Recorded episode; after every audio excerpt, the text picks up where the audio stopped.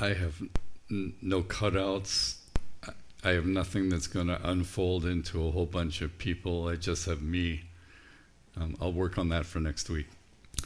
But I want this morning to simply guide you to a passage of Scripture a little bit different than what we've done over the course of this uh, series of, of, lessons together.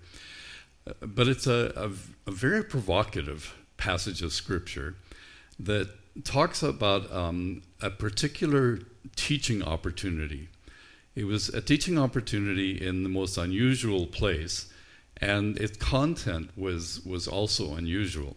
It was the teaching of the Apostle Paul at a place called Mars Hill uh, in Athens, or the Areopagus. The Areopagus simply means Mars Hill. It has to do with uh, the gods and, and so on. And it was it was kind of the focus of the city of Athens in the, the time of the apostles. Athens um, was the heart of the Hellenist community and culture, the Greek community and culture.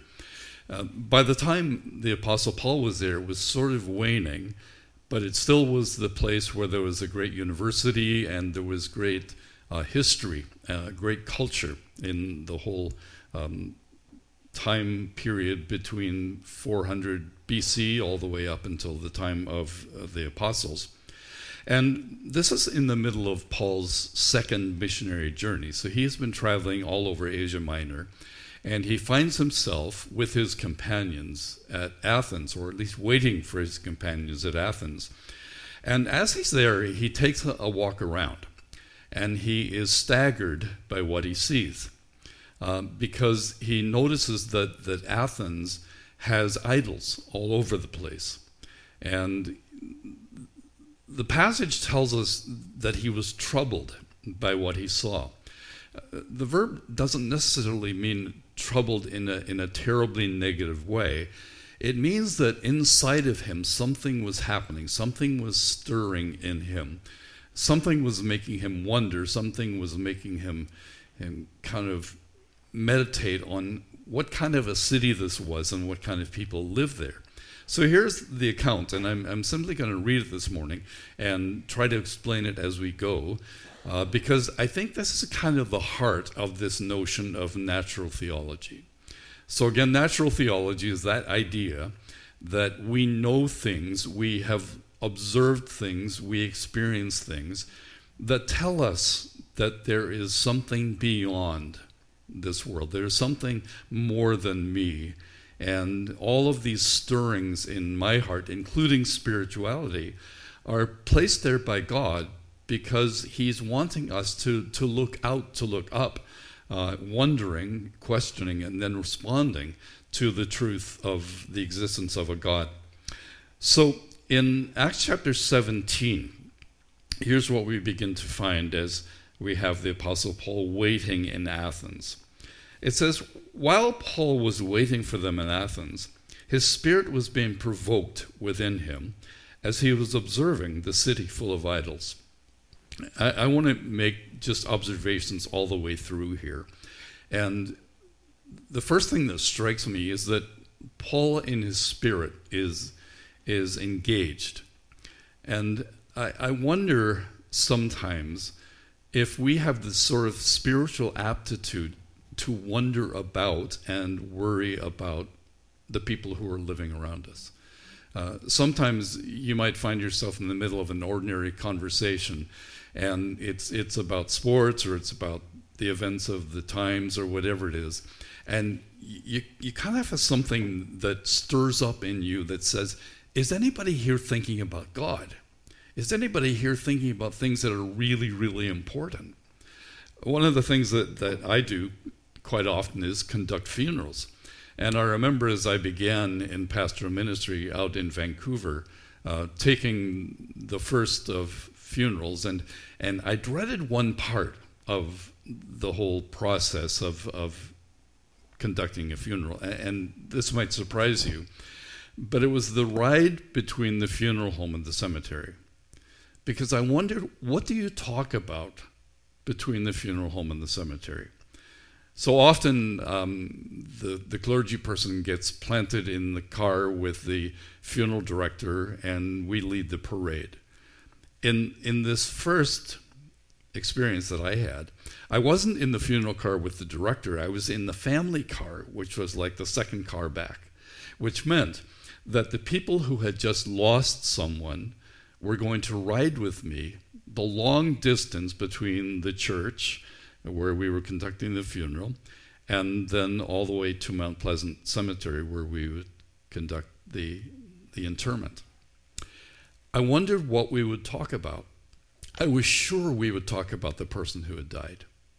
I was sure we would be talking about this person's faith or this person's example or uh, the folks that this person had left behind. To my great surprise, we did none of that. Do you know what we did on the whole drive between the funeral and the cemetery? We talked about everything but what would have seemed to me to be important to talk about. Where's this person now? What did this person believe? What has this person left behind? We didn't talk about any of those things. We talked about the Vancouver Whitecaps or something like that. And, and we avoided conversation about the thing that I'm sure was on most people's minds and heart. And that struck me again as I was reading about Paul. When he looked around, he was stirred. And it's, it's like he wanted to say, Does anybody notice this? It's kind of the, the elephant in the room, or the emperor has no clothes on, kind of an awareness where there's someone who you, you kind of feel are going to say the thing that everybody's thinking about. So Paul says the things that everyone is thinking about. And I would challenge you, particularly during this, this pandemic time, when, when it comes to your mind to, to bring up the important questions, um, bring them up. Um, when your spirit is stirred, that's not the time to talk about sports or news or something else. It's, it's the time to talk about what is truly important and what would be on your heart and on your mind. So that's how it happened for Paul. And that's how we pick up the story. We find him who is um, looking at the idols all around him, and he says that this, this city is filled with idols. So he was reasoning in the synagogue with the Jews and the God fearing Gentiles and in the marketplace every day with those who happened to be present. In Athens, um, there were at least 12 idols, um, because there were 12 main deities that uh, those in Athens, in their philosophy and, and religion, were, were worshiping. Uh, they were uh, the 12 um, Olympians, the 12 original Olympians who were thought to live on Mount Olympus.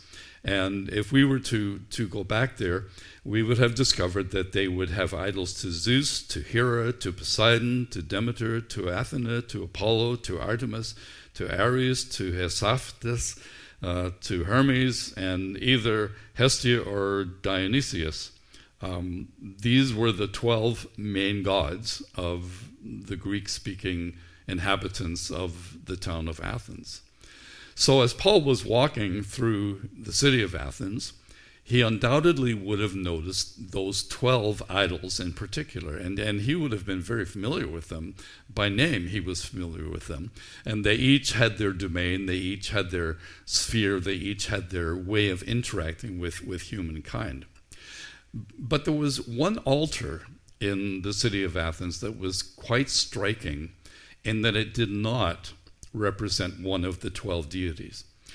There were those 12 deities, and then there was a host of lesser divinities um, who, again, were um, sort of given their responsibilities under the, the dictatorship of, of the 12 Olympian gods.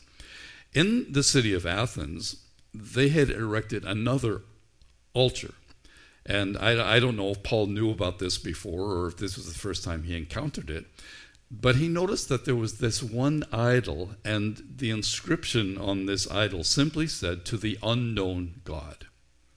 And for Paul, that was particularly striking. And it gave him an opportunity to talk about the things that were being stirred in his spirit. In fact, if you were an, an Athenian, a very familiar thing that you would hear from your friends around was that they would swear by the name of the unknown God. So they would say, By the name of the unknown God, I promise you this is true. So this had no name. They weren't sure who it was. There are various stories about how it came to be, some ideas about something falling from heaven and bringing a miracle, and, and they were commemorating that by building an altar. But, but Paul looked at this unknown God altar and he thought, that is fascinating. That gives me something to talk about. And so he, he did talk about it, and we're going to come right to that. Now, he went about his business, which was as regularly um, to speak in the synagogues when he had the opportunity and to speak in the agora or the marketplace. So, by habit, when Paul went to a new place, the first thing that he did was find the synagogue.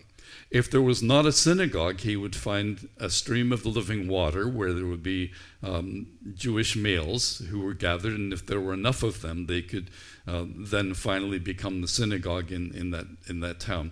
So Paul would, would regularly go to the, the Jews and would argue with them about the Messiah, would argue with them about his contention that Jesus had actually come to be the Messiah of the Jews. But in, in this situation, not only did Paul speak in the synagogue, but he spoke in the marketplace. And he was just as committed as we follow him from then on to reach the Gentiles in the marketplace as he was to reach the Jews in the synagogue. And once again, it speaks of, of the integration that we know as Christians do uh, when we follow the Lord Jesus, when we worship the living God, it's not something that simply belongs in a church building. It's something that belongs in all of life. It, it belongs in the marketplace just as well as it belongs in the church. And these days are giving us the opportunity to wonder about the whole thing of church. I mean, how many people are going to church in the middle of all of this?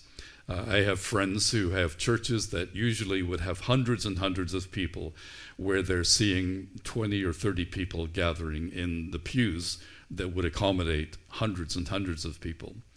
People aren't in the church building.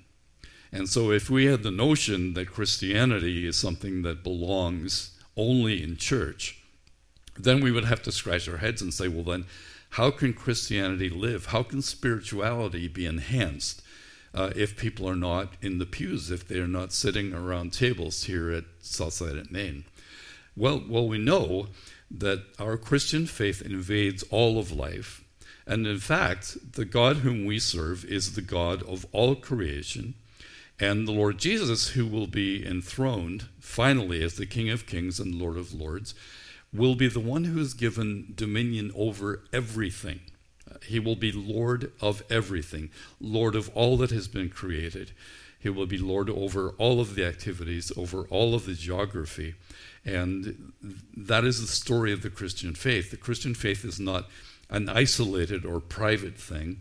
Uh, religion for us is not something that is practiced only in church on Sundays. It is at least practiced at home as well on Sundays.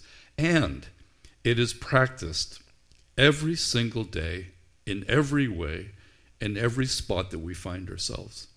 And so if, if you lapse into kind of the notion, uh, the kind of dichotomy between the sacred and the secular, or the Sunday and rest of week kind of view, um, you don't have an integrated Christianity. You're, you're not getting the whole message seeping through into your, to your life. Because Christianity belongs on Monday in the boardroom or in the shop or the classroom just as surely as it belongs, or even more surely these days than it belongs in places of worship. So let's think about that and let's begin our days and understand at the beginning of the day that this is a day in which Christianity, my faith, my spirituality, seeks to invade my life, even in the marketplace, even in the classroom, even in the factory. And Paul understood that, and so he thought, well, in the city of Athens, who am I to reach? Who am I being sent to? And Paul had a particular calling to the Gentiles that uh, we see fleshed out in the rest of the New Testament. Uh, but he began as a faithful Pharisee, as a faithful Jewish follower um, of God, as he understood, as he had been taught at the feet of Gamaliel, uh, growing up and then being trained as a rabbi, as a, as a good Pharisee. But God arrested him on his great conversion experience, and he said, I have people for you to reach, and it's going to stretch you beyond what you have believed. So Paul thought that he was a perfect Pharisee, he was a perfect Jew. And yet God was going to call him to reach beyond and even forsake some of the ways and the notions and the understandings of his Jewish faith so that God could bring the message of the Messiah, the message of Christ, the message of salvation to the whole world, including the Gentiles. And so here in Athens is, is maybe one of Paul's first forays into that whole um, realm of experience where he goes to the synagogue, first of all, but then he immediately also finds himself in the marketplace. And as he's in the marketplace, he's thinking about the spirituality of all of those who were there. So let's understand that spirituality is, is one of those witnesses that God has placed within our minds, within our hearts, that are causing us to search for Him. And everyone that you know, everyone that I know, is searching for something. They have a spiritual void in their lives. Uh, someone has said that there is, there is a, a, a, a void that is only filled by God. And uh, make no mistake that the people around us, even though they talk about the sports that are going on, even though they talk about the economy, even though they talk about business, even though they talk about everything but religion, in their hearts, every one of them has an ache. Every one of them has a longing that has been placed there, and it's a, it's a longing for the Creator that has brought them into existence and who brings purpose, brings meaning to their lives and to their destinies. So, what does Paul do about this? Well, as he's reasoning both in the synagogue and in the um, the agora, or the the marketplace, he says, I, I've been looking around, and we're told that um, uh, some of those who were hanging around uh, in in the Mars Hills sort of area um, are are called the Epicurean and Stoic philosophers. So Paul was reasoning in the synagogue with the Jews and the God fearing Gentiles, and in the marketplace every day with those who happened to be present. And also some of the Epicurean and Stoic philosophers were conversing with him. So, who were the Epicureans and Stoics? We've talked about them a little bit before. We've talked about Epicureans and deists. So, um, here we have two categories of people and it's important, I think, to have a little bit of a background as to who they were, what, what kind of things were they thinking about, uh, as they heard this character who was talking to them about the idols that were built in their city. So the Epicureans were people, um, both of these were schools of thought that followed a teacher from centuries before, from the third or fourth century BC. Um, those teachers both kind of were prominent to Athens.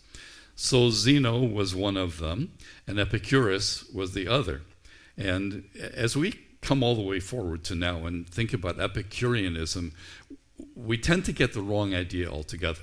Epicureanism, I think, um, in in our vernacular, has to do with dining. So if you're an Epicurean, you love good food or something like that. Well, it, it sort of has its roots in Epicureanism, but it's come to take on its own kind of life.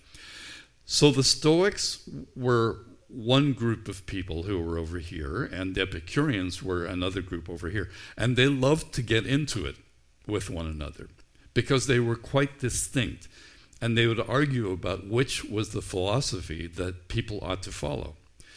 Paul is going to try to engage both of these kinds of people and what he says to them uh, is very provocative. And we need to understand what it is they're positioning so that we can understand what it sounded like to them when Paul was saying what he had to say. So, those who were following Epicureanism, Epicurus, were people who vaguely appreciated that there were, that there were deities. That, that possibly they thought there were beings beyond this life. But it didn't matter.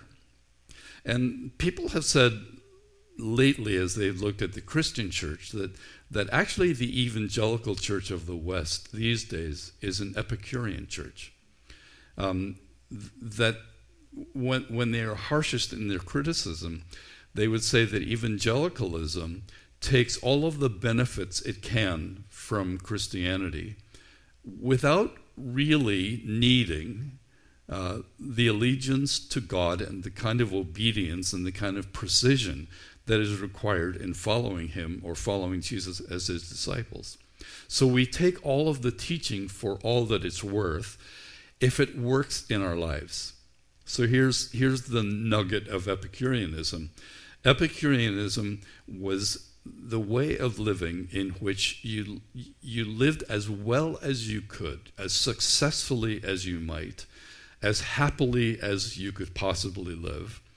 And if God was in that, all the better. But if not, it didn't matter.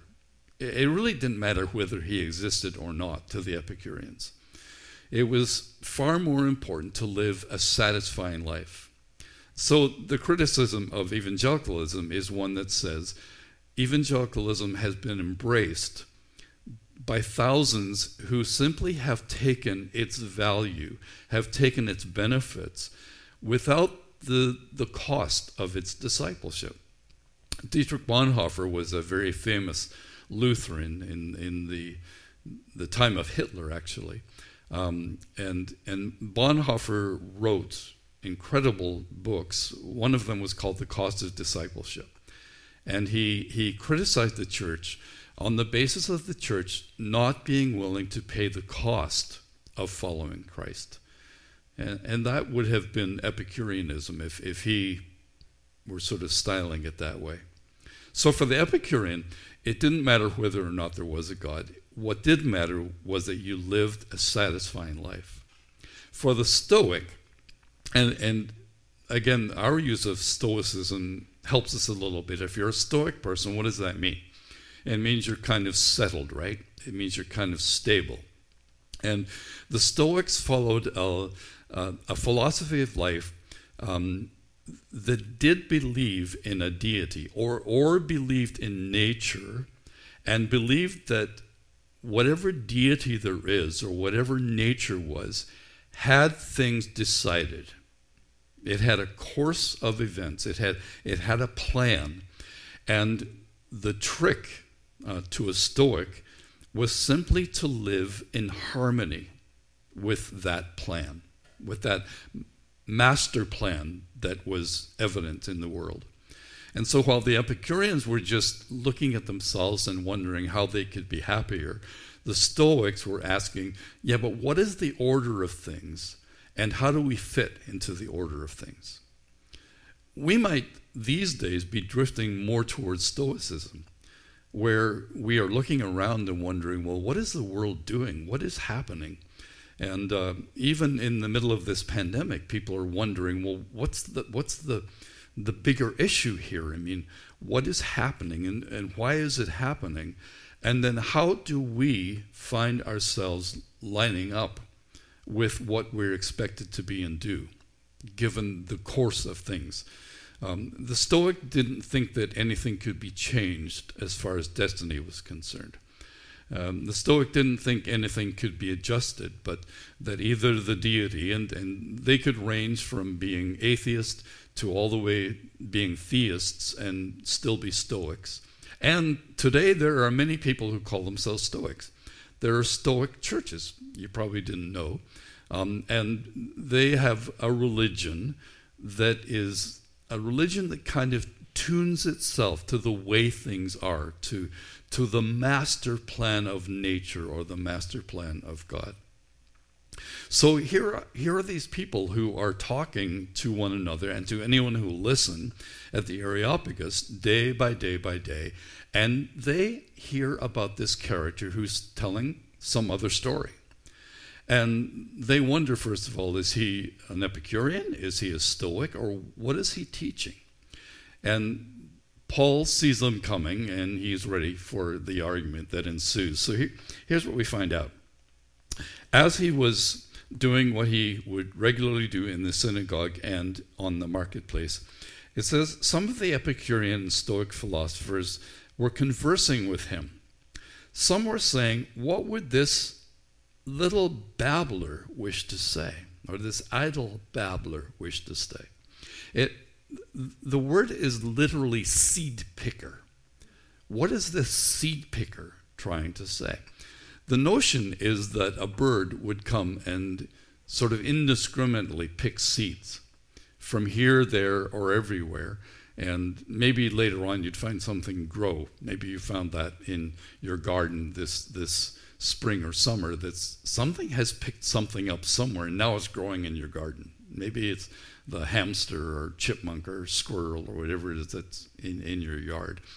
But it was a, it was a disparaging kind of a caricature. They were saying, "Who is this guy?"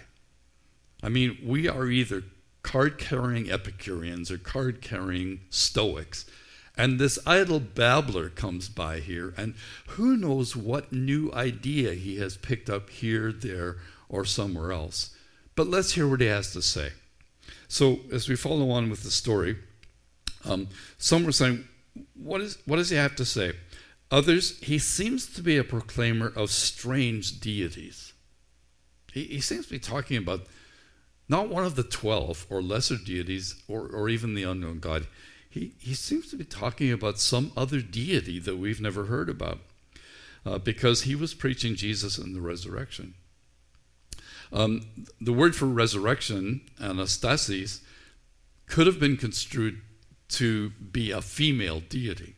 So if you want to go to town with that one, that would be fun. So some are saying, my goodness, he's talking about not one of the 12 Olympians, he's talking about another deity. Maybe it's even a female deity.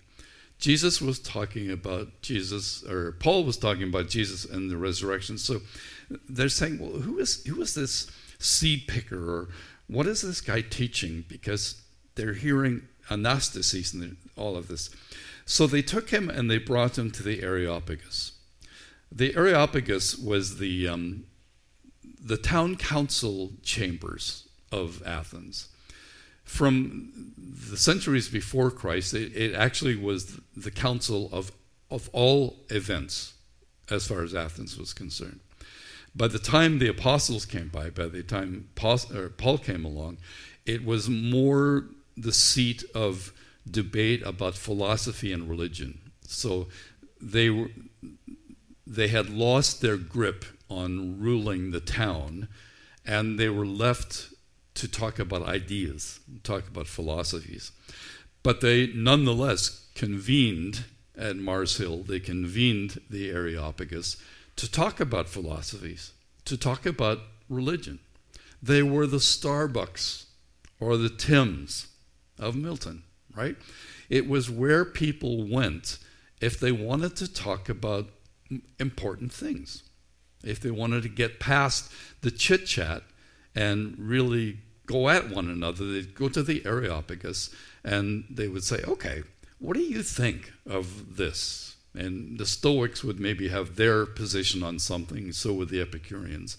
And so they wonder if they bring Paul along, what's he going to talk about? So that they actually bring him to the council meeting of the Areopagus, and they want to know what he's teaching. What seed has he picked up? What's he trying to introduce to them?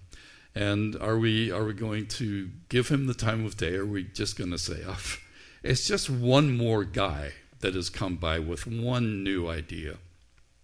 And so Paul, as as he was wondering how he could address them, um, thinks to himself about what he has seen as he has walked around Athens. Thinks about the idols that he has watched that have stirred him up and have convinced him that the city of Athens is a very interesting place because it is a thoughtful place. It is a philosophical kind of place. And so here's what we find Paul stood in the midst of the Areopagus and said, Men of Athens, I observe that you're very religious in all respects. I think there are a lot of lessons that we can learn here. And one little lesson is, is finding common ground of some kind, right?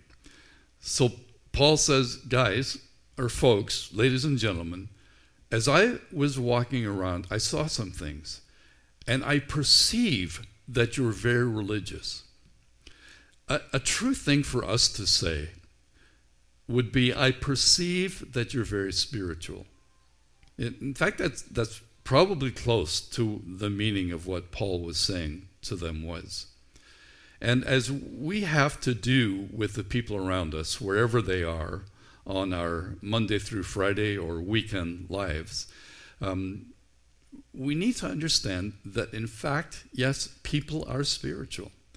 And so poking at that and bringing that up is, is very important.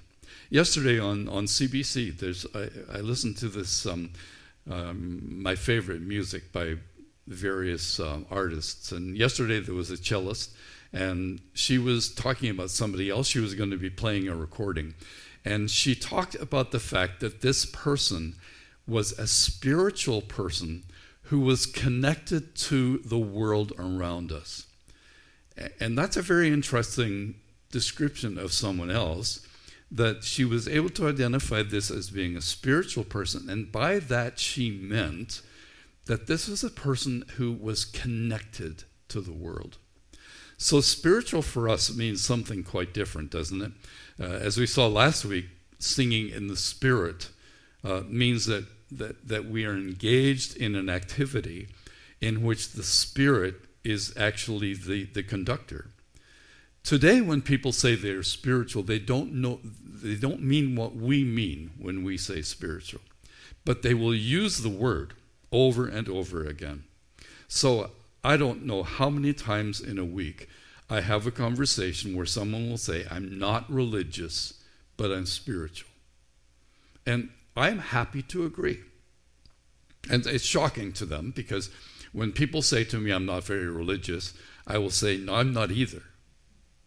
And they sort of say, Well, you get paid to be a religious person. How can you not be religious? Well, because there's some more things I'd like to say to them. But first of all, th- this common ground idea is wise, where we say, No, I'm not religious. I'm not religious the way you think religious is. And many times people are not religious because they're post religious. Many people, when they stipulate that they're spiritual but not religious, is because the religion that they have tasted is not true religion. It's, it's really what the people Paul was talking to uh, have experienced in, in their formal exposure uh, and their former exposure to, to Judaism, where they say, well, we're not religious like that. We're not synagogue goers like that. And Paul says, Well, as I walked around, I perceived that you're very spiritual. And they would have thought, Well, good. I mean, both the Stoics and the Epicureans would have thought, Well, okay, he's, you know, he, he at least has a fix on us. We are spiritual people. It means different things to people in the, the two different schools of thought. And in our day, it means different things to all kinds of people. But it is a witness, part of this natural theology, that in people's hearts, there is something that says, you know what? There's more. There's, there's more to life. Uh, the, the movement that Alpha has been is phenomenal because it starts with that very point. It starts with a question mark, and it starts with the, the kind of provocative question is there more to life? And so, all around the world, starting in London at Holy Trinity, Brompton, and all the way around the world, Alpha has been used simply as a way to ask people Are you asking these questions? Like, is there more to life? What is the meaning of life? Who is God? those sorts of things. And people are coming and they're sitting at tables, eating meals together, and listening to talks about those very important questions of their lives. So, wherever we are, we have people within arm's length who are spiritual and whose spirituality is a witness in them and a way for us to engage them in the proper conversation that we ought. So, once again, if there are terrible, terrible things that have come by COVID, there has come an opportunity to say, well, what do you think it means? I mean, what does this pandemic mean? And, and what is happening to us? What's happening by our being separated from one another? Why do we, why do we long for the closeness that we used to have to one another? What do we miss about the way life used to be? Uh, and if you're an Epicurean, um, can you be happy these days? C- can you make this world work to your end? Or if you're a Stoic, what are you thinking about? Whether there's someone that is behind all of this or something that's behind all of this, that there's some order of things that somehow or other this is part of. We can get into conversations, I think, quite easily and quite quickly on this very topic that Paul seizes and says, Here is an opportunity for me to bring these people on a little journey together uh, to a very important understanding. So Paul says, When I was walking around having a look, he said, I, I observed that you're very religious in all respects. For while I was passing through, and examining the objects of your worship, I also found an altar with this inscription to an unknown God. Now, where would you go from there? You know, you, you might say, which is just nonsense. Catch yourselves on. Well, Paul says, hmm, let, let, let me talk about this a little bit. He says, Therefore, what you worship in ignorance, this I proclaim to you. So now these Stoics and Epicureans and everybody else that comes along to Tim Hortons or Starbucks that day for, you know, what the talk is about are going, hmm, what's he going to say? How does he know who the unknown God is? How could he know who the unknown God is? Because we don't know who it is. We have that there to be sure that we've not missed an important deity or we have that there because something happened in a cosmic sense that we want to commemorate. But this guy, this seed picker guy, has come along and declared that he knows the unknown God. So if it had been a place where there was murmuring and chattering going on, maybe they all quieted down and they wanted to know, well, okay, what is this guy going to say? What is he going to tell us about the unknown about the unknown God? So here's what he says. He says, the God who made the world and all things in it. Now, there's his premise. And there's the premise that we begin with as well, right? So whether we have people of the Stoic ilk or the Epicurean ilk or the whatever ilk, we begin with a, a contention. We, we begin with a claim. We, we begin with a declaration. There is a God who made the world and everything in it. And that's a great place to start. So, if someone wants to know about your spirituality, the story of you is the story that believes that there is a God who made this world and everything in it. And everything that you're going to say, everything that you're going to propose, will issue from that fundamental commitment. Yes, I believe in God who made this world and everything in it. And if, if people want to engage you there, that's quite all right. But that philosophically is a bona fide place to start. It's, it's a legitimate place to start. Even in philosophy, it's a legitimate place to start to say, um, I begin with a premise, I begin with a presupposition, I begin with a theory, and then I work everything out from that point on. And nobody can say, well, that's not, you, don't, you can't start there. Yes, you can, because starting point is a reasonable, respectable way to begin a thought process, to begin a life process. And so Paul says, well, here we go. The one that you're worshiping in ignorance, this unknown God, I'll tell you. The God who made the world and everything in it. So, what is he doing? Is he equating the unknown God with the creator God? Can you do that? I mean, can you take that kind of a risk? Well, he does. He goes on he says, This God who made the world and all things in it, since he is Lord of heaven and earth, he does not dwell in temples made with hands. Athens was a place of great architecture. Um, it, was a place that people would travel to to see the temples, the architecture, the idols, all of the things. And Paul says, hmm, let's get right down to business. The God who made everything that there is doesn't live in temples. He doesn't live in churches, doesn't live in synagogues, he doesn't live in mosques, he doesn't, he doesn't live in a building. Well, what are the Stoics and Epicureans thinking of what they're hearing here? He says, Nor is he served by human hands, as though he needed anything, since he himself gives all people life and breath and all things. So if you're thinking that there's a way that the universe has an order, maybe you're saying, mm hmm, mm hmm. Maybe you Epicureans ought to listen to this because. You, eh, but then Paul com- comes close to home and he says, But this God who made everything that there is doesn't live in a temple and he doesn't need anything from you. You don't have to line up and do the things to fit into the order of things the way the Stoics would, would propose. But you Epicureans who think that you're scot free, that you have no responsibility about how you live, listen carefully as Paul continues.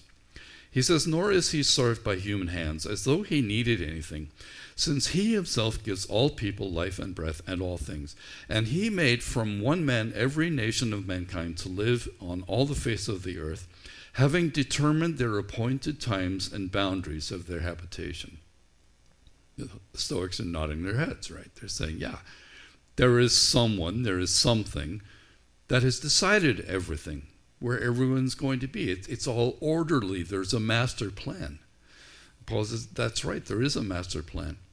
He says, He made from one man every nation of mankind to live on all the face of the earth, having determined their appointed times and boundaries of their habitation that they would seek God if perhaps they might grope for him and find him, though he's not very far from each one of us. For in him we live and move and exist. Even some of your own poets have said, For we are also his children. How do you talk to people who have no um, Christian vocabulary or biblical knowledge or um, grown up Bible stories taught in Sunday school. What do you say to them? You take every opportunity that you can to use anything familiar to them that will keep them listening, which sounds awfully loose and awfully postmodern and awfully post Christian. But what Paul does here is he actually quotes a Cretan poet. This isn't from the Bible. Uh, he, he says, In him we live and move and have our being, which is a lovely biblical expression, isn't it? It's not even biblical. It's from a Cretan poet, it's from the arts. So Paul uses this and he says, you know, okay, this is not the synagogue, so I'm not going to go back and try to pull out the law and explain anything. What do I have at my disposal? What can, what can I reach out to? And he says, I know. In him we live and move and have our being. He goes to the arts, he goes to poetry and says that's true. So the arts, again, as we talk about spirituality, is, is, a, is a great arena for us to think and talk and discuss and learn. Poetry is somehow or other from the heart of humankind and an expression of its longing and its searching. Um, I, I, am not a poet. I don't get poetry. But I, I've, I've loved Malcolm Guite. We keep on popping his sonnets here, there, and everywhere. He's, he's this incredibly eccentric Englishman. I mean, eccentric, eccentric. If you've not seen him, long flowing white hair, a long, you know, um, Gandalf kind of beard and pipe, and he's, he spouts off this, this beautiful, beautiful poetry. Um, poetry leads us out into the questions that we have and, and the, the wonderment that there is. Um, Paul goes on and he says, In him, the one that made everything that there is, he doesn't live in a temple and he doesn't need anything from humankind. But it's actually in him that we live and move and we have our being. And here's, here's what he wants He wants us all to grope for him and try to find him. There again is, is kind of the nub of things. When I was a kid, I was sure every old person must be a Christian. Why would they not be? Right? Maybe we we still think that way. How can you get old and not believe in God? Well, Paul says what God has done is he has he has made himself evident. We live and move and we have our being in him. And he's he's decided where everyone's going to live and what's going to happen. But what he wants is for us to grope for him and try to find him. And there again is, is the fodder of conversation where we say, You're a spiritual person. Have you found God? have you searched for God? And one of, of the pitfalls of Epicureanism and the way I think that it, it has actually gripped us is that sometimes people just put the search for God on the back burner. Maybe it is when you get old, it's finally time to look for God. And actually, by the time you're old, you're so cynical and jaded that you're not looking anymore anyway, right? But Paul says God wants you to, to search for Him. He, he wants you to, to grope for Him. And if we are talking to people and, and they're not Christian people, they've not been formed in Christianity or by Christianity, um, we could ask them, well, have you thought about God? I mean, what do you think about God? And, again, that, that's the kind of question I expected would be asked in the funeral car. Is, is this not the time to wonder about is there a God? How, how can that not be the topic of conversation? And Paul says, well, that, that's exactly what God wants. He wants you to grope for him and, and try to find him. So, who is the God that you have found? Uh, people will say, I don't believe in God. And, and sort of tongue in cheek, I will say, Well, what God don't you believe in? Because I might not believe in that God either. So, you tell me about the God that you don't believe in, and I'll tell you about the God that I do believe in. And maybe the God that I believe in is a God that you wish the God you don't believe in was. There's a bit of a tongue twister, right? But you say, what does he think about God? What do these, these Cretans think about God? And Paul says, I, I, I want to lay this all out for you so that you can do what God expects for you to do, which is to grow and to find him. For in, in him we live and move and we have our being, even as your own poets have said, for we are also his children. Being then the children of God, we ought not to think that the divine nature is like gold or silver or stone, an image formed by the art and thought of man. Therefore, having overlooked the times of ignorance, God is now declaring to men that if all people everywhere should repent, or that all people everywhere should repent, because he has fixed a day in which he will judge the world in righteousness through a man whom he has appointed, and having furnished proof to all men by raising him from the dead. When they heard of the resurrection of the dead, some began to sneer, but others said, We shall hear you again concerning this. So Paul went out of their midst. And what was the result? What happened? Some people sneered. Are you okay if people sneer about your faith?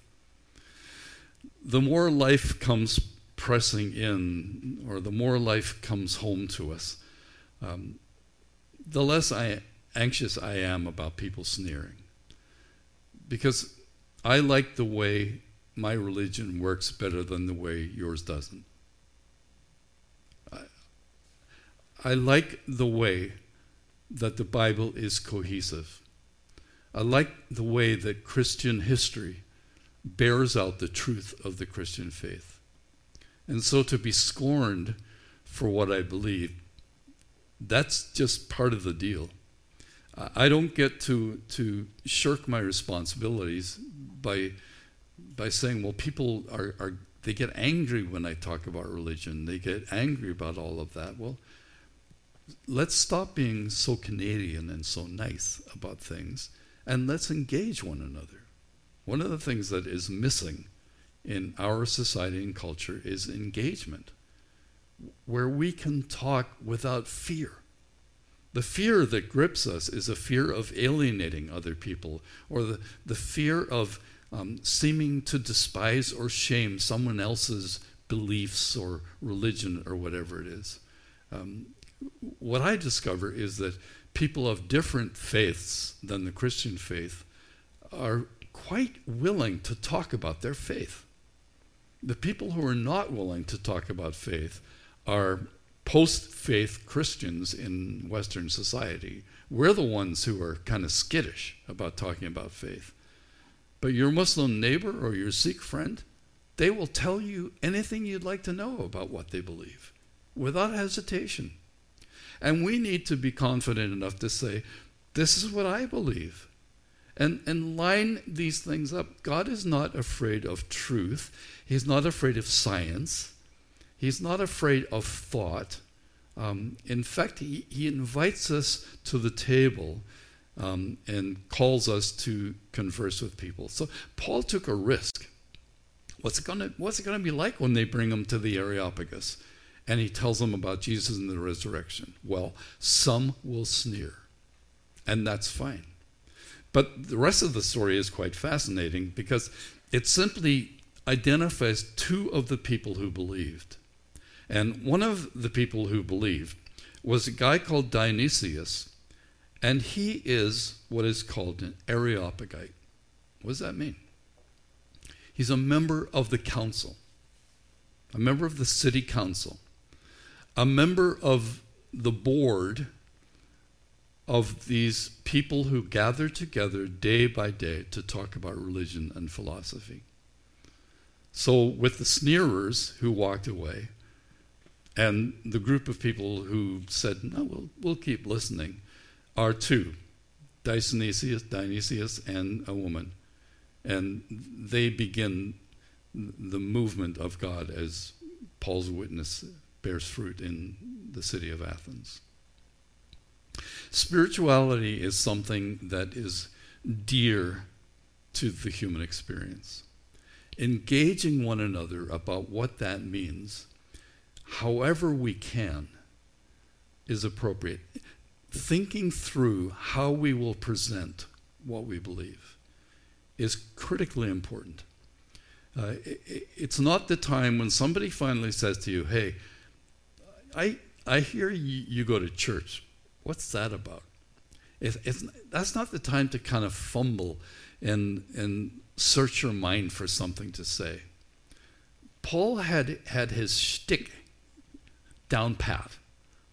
And he knew his audience, he knew his message, and he pressed home hard the message that he brought, was to bring to them. And they were not left wondering what it is that he espoused, what, what it was he believed. They, they weren't wondering what seed he had picked up that he was going to drop on them. He said, There is someone who made the heavens and the earth. Um, there is someone who is going to call us to account, and he has given you a pass for now, but not any longer. He has overlooked your ignorance. But the time has come that you need to decide. Um, are you going to follow him or, or not? And Dionysius, who would have been a hard thinking philosopher, said, You know what? This is true. And he committed his life to it. It interests me the number of people who, who used to be lawyers that are now pastors. I don't know why that is, but I know lots of people who were lawyers and then they became pastors. Um, maybe it's because they have logical minds, and sometime, somewhere, somebody told them the true story of the Christian faith, and it made sense to them. They committed their lives to it. But we, all of us, are surrounded by people at arm's length from us, across the table from us, in the coffee shop, in the classroom, on the factory floor, who have a yearning in their hearts. They, they have an aching in their hearts. And they want to know how to be the spiritual people they long to be. And there are all kinds of things that are, are at our at our disposal, including the arts. Paul quoted another poet in, the, in this same little chat with the Areopagus. What music do you listen to that makes you think, hmm? Would give you an opportunity to say, have, have you heard that, that song lately by so and so? What do you think that means? The, the arts, the music, painting, poetry, literature, whatever it is, um, if we have our, our, our proper glasses on, we can see that in all of it there, there are witnesses. In, in all of it, um, there are signs of the stirring of the human heart. Why, why do so many novels um, want their mystery solved? Why do we, why do we want wrong things made right? Why does poetry and music um, long for something better, look back to what was, and maybe wishes it still could be, or wishes it couldn't be, and wishes it could be better, wishes the way it, it should be? What is there about music and its beauty as it, as it, as it lifts us in, into the soaring heights of a melody and, and the harmonies? What is all of that stuff? You know, it's it's not just something that is a part of life that we kind of grab with all of its gusto and say, yeah, that makes my life better. Um, all of it uh, sort of conspires together to make us ask the question is there anybody out there? Is there someone out there? And give the Epicureans and the Stoics their due. They tried to make sense of it all. But Paul said, I'll, I'll tell you a story that makes better sense than yours does. And Dionysius says, hmm, you know what? That wasn't just some seed picked up and dropped somewhere else. This sounds like the truth. Sounds like something I should commit my life to God. There are people we know who will one day be the Pauls who will present their faith in a cohesive compelling way. You just need to connect with them. And the way you connect with them could, at the moment, seem really strange to you. Maybe they listen to country music. And you find a way to say, why do they sing songs all the time about cheating and all, all that sort of stuff? Or someone that loves classical music and you say, why is classical music so orderly and how, how do we sow this seed? Because in, in its proper sense, we are seed pickers. Um, we, we pick up seeds out of people's lives and experiences, and we say, this seed isn't just random. It, it all conspires together to tell us about a grand story of the one who created all that there is. And in him we live and move and have our being as your own poets have said.